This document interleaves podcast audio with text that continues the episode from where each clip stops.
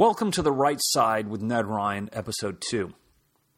So, in this podcast, I really want to go over uh, what I think is an important phenomenon taking place right now in U.S. politics and how parties in this country are shifting and changing, and really how to make sense of it.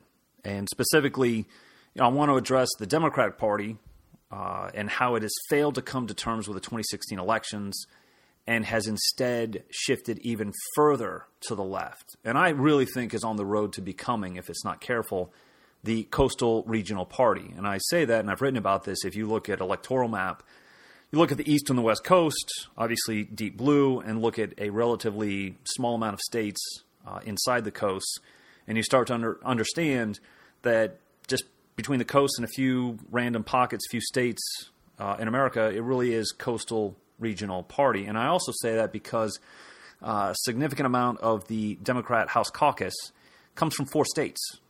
Um, you're looking at, I think, I believe it's 30% right now come from four states California, New York, Illinois, and Massachusetts. And so the, the, part, the Democrat Party, uh, in many ways, is shrinking into just certain parts of America. And this is, this is something that it has to come to grips with. Uh, especially since if you look at the trend since 2010, it's lost over a thousand seats at the state and federal level. I believe it's 1,042 or 1,043 state and federal seats. Uh, and then understand that Republicans now control 69 or 70 of the 99 state legislatures. I believe it's at 34 or 35 Republican governors. I believe it's now gotten to 26 trifectas the Republican Party has, in which it has the governorship, the state Senate, and the state House.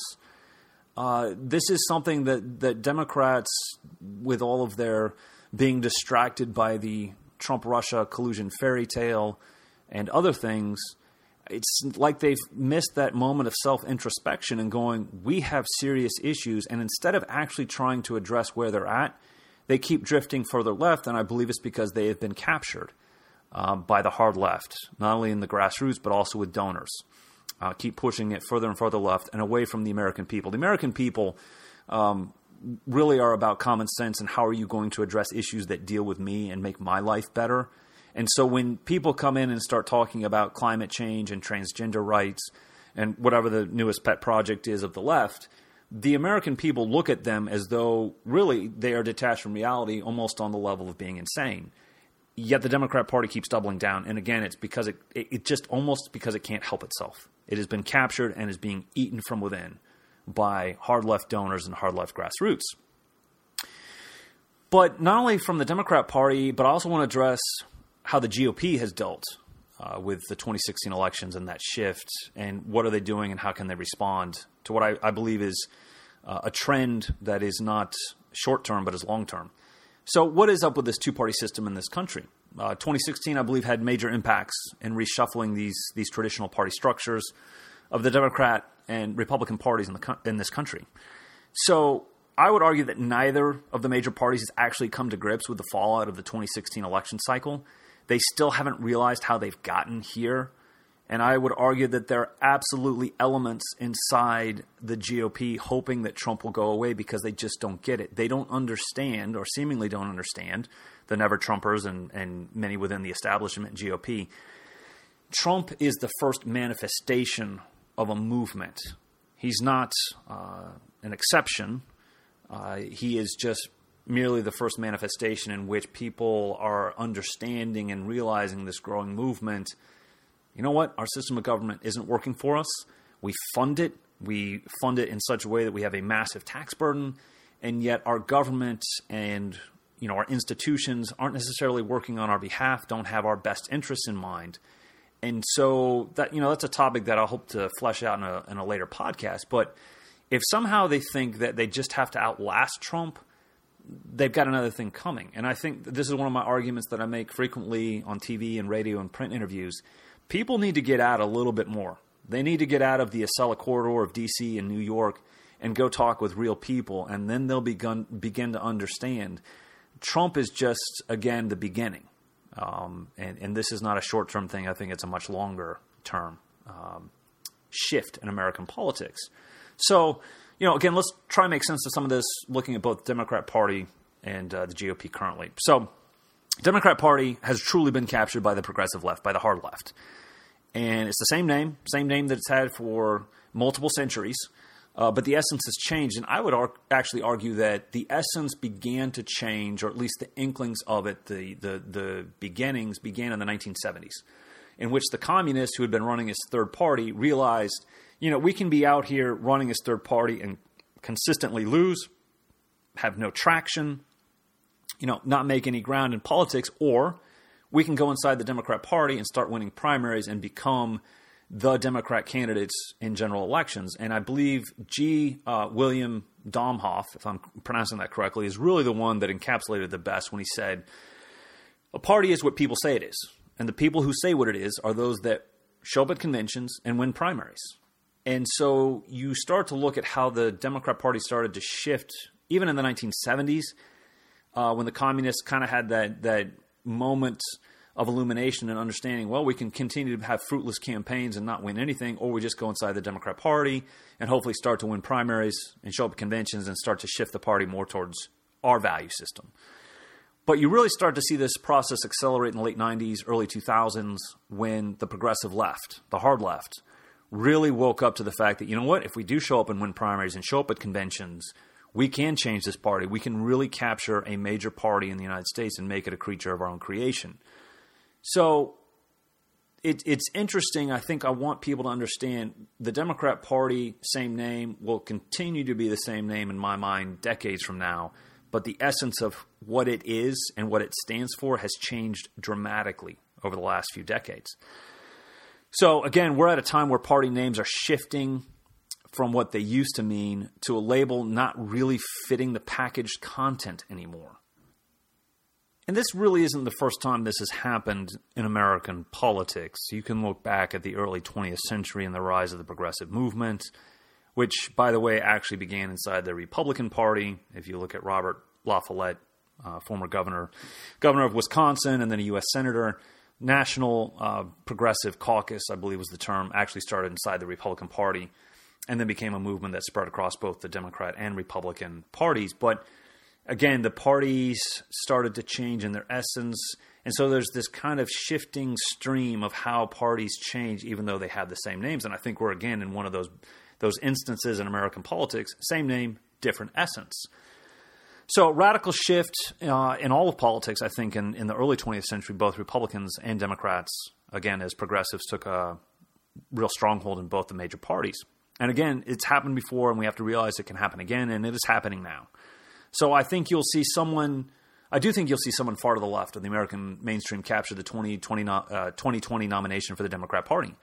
Um, you know, I don't know if it'll be Bernie Sanders, could be, but I think the Democrat Party, despite itself, despite some within it who realize the mistake that it will be, will will nominate somebody far to the left of the American people, and that's why I've been saying repeatedly that I think Donald Trump will be reelected uh, in many ways in an overwhelming fashion um, maybe upwards of 400 electoral votes. So the the the Democrat Party is is really in kind of bad straits, and I think dramatically shifting and going in a wrong direction. Um, you know, I'm all for a two party system, so I'd love to see two healthy parties duke it out on the national level. My hope is that sometime in the not too distant future, you've got a Republican Party versus the Libertarian Party, with the Democrat Party really acting as UN observers. That's my hope. We'll see if it actually happens. So at the same time, the Democrat Party is shifting far to the left. They're having a crisis of leadership and message uh, going on that I think it'll be important for conservatives to really keep tabs on for the future. So as the Democrat Party is adrift, there there really is no message.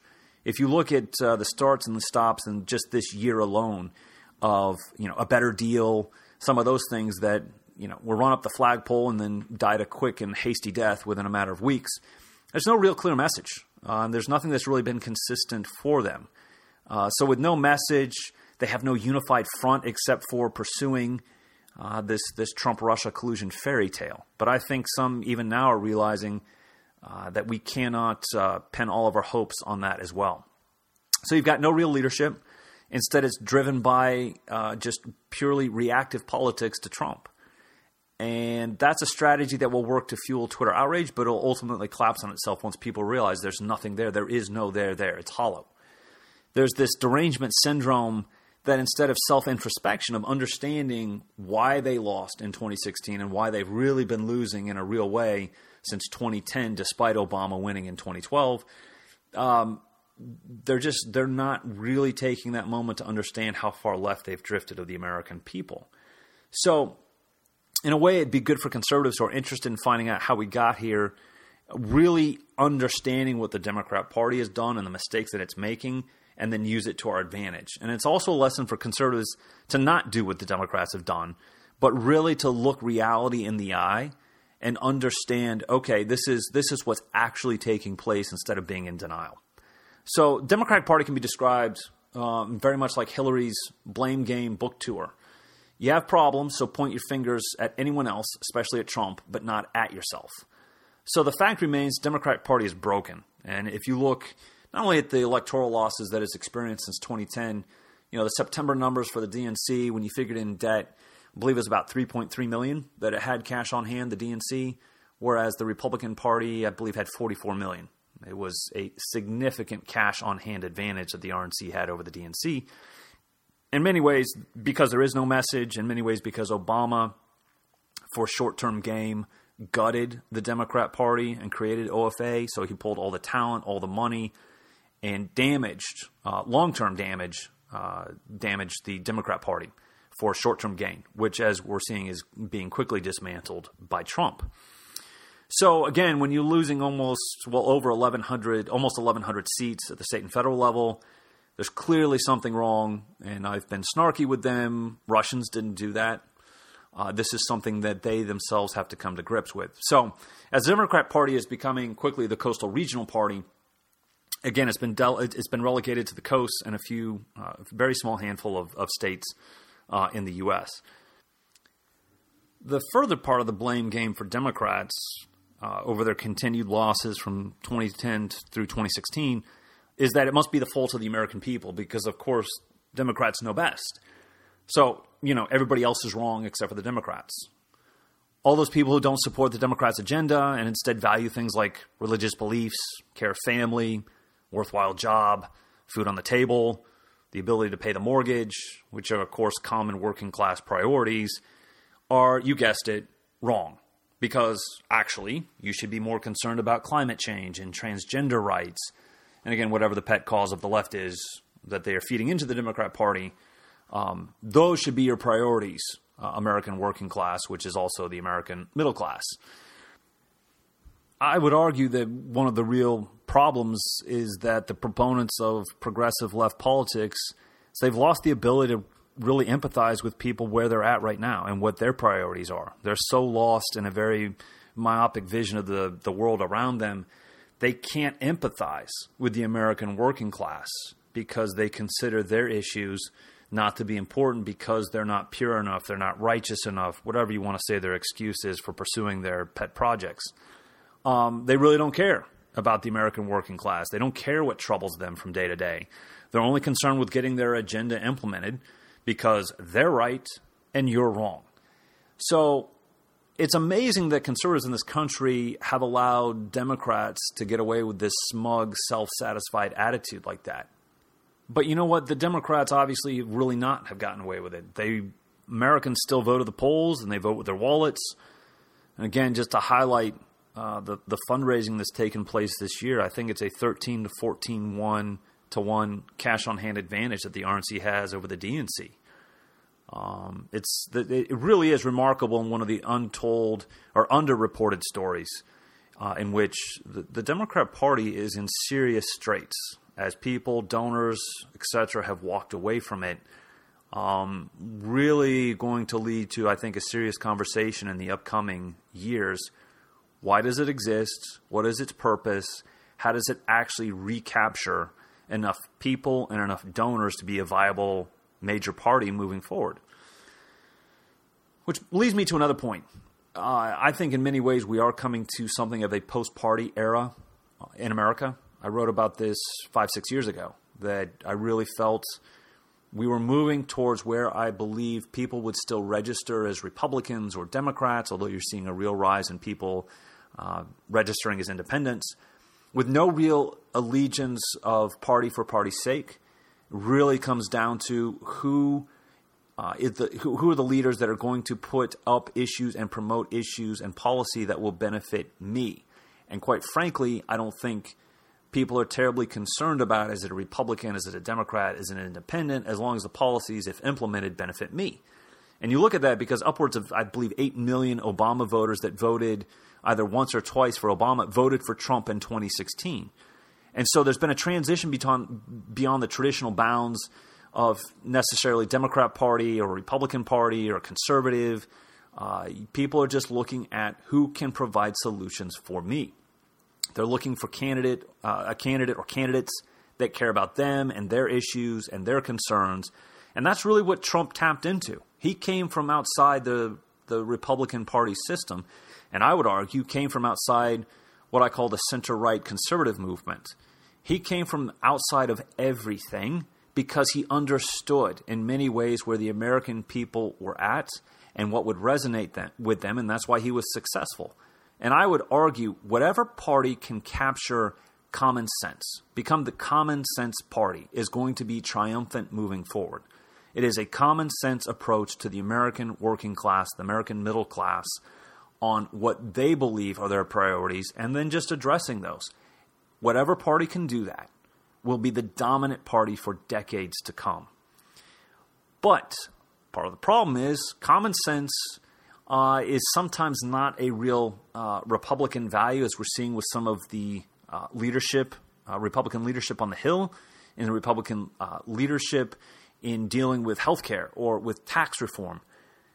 I have made the argument to many in DC, including in the White House, that if Republican leadership will simply go along with Trump's America First agenda, Trump will lead them to decades of dominance. But they can't help themselves, either through inept leadership, through intentional inability.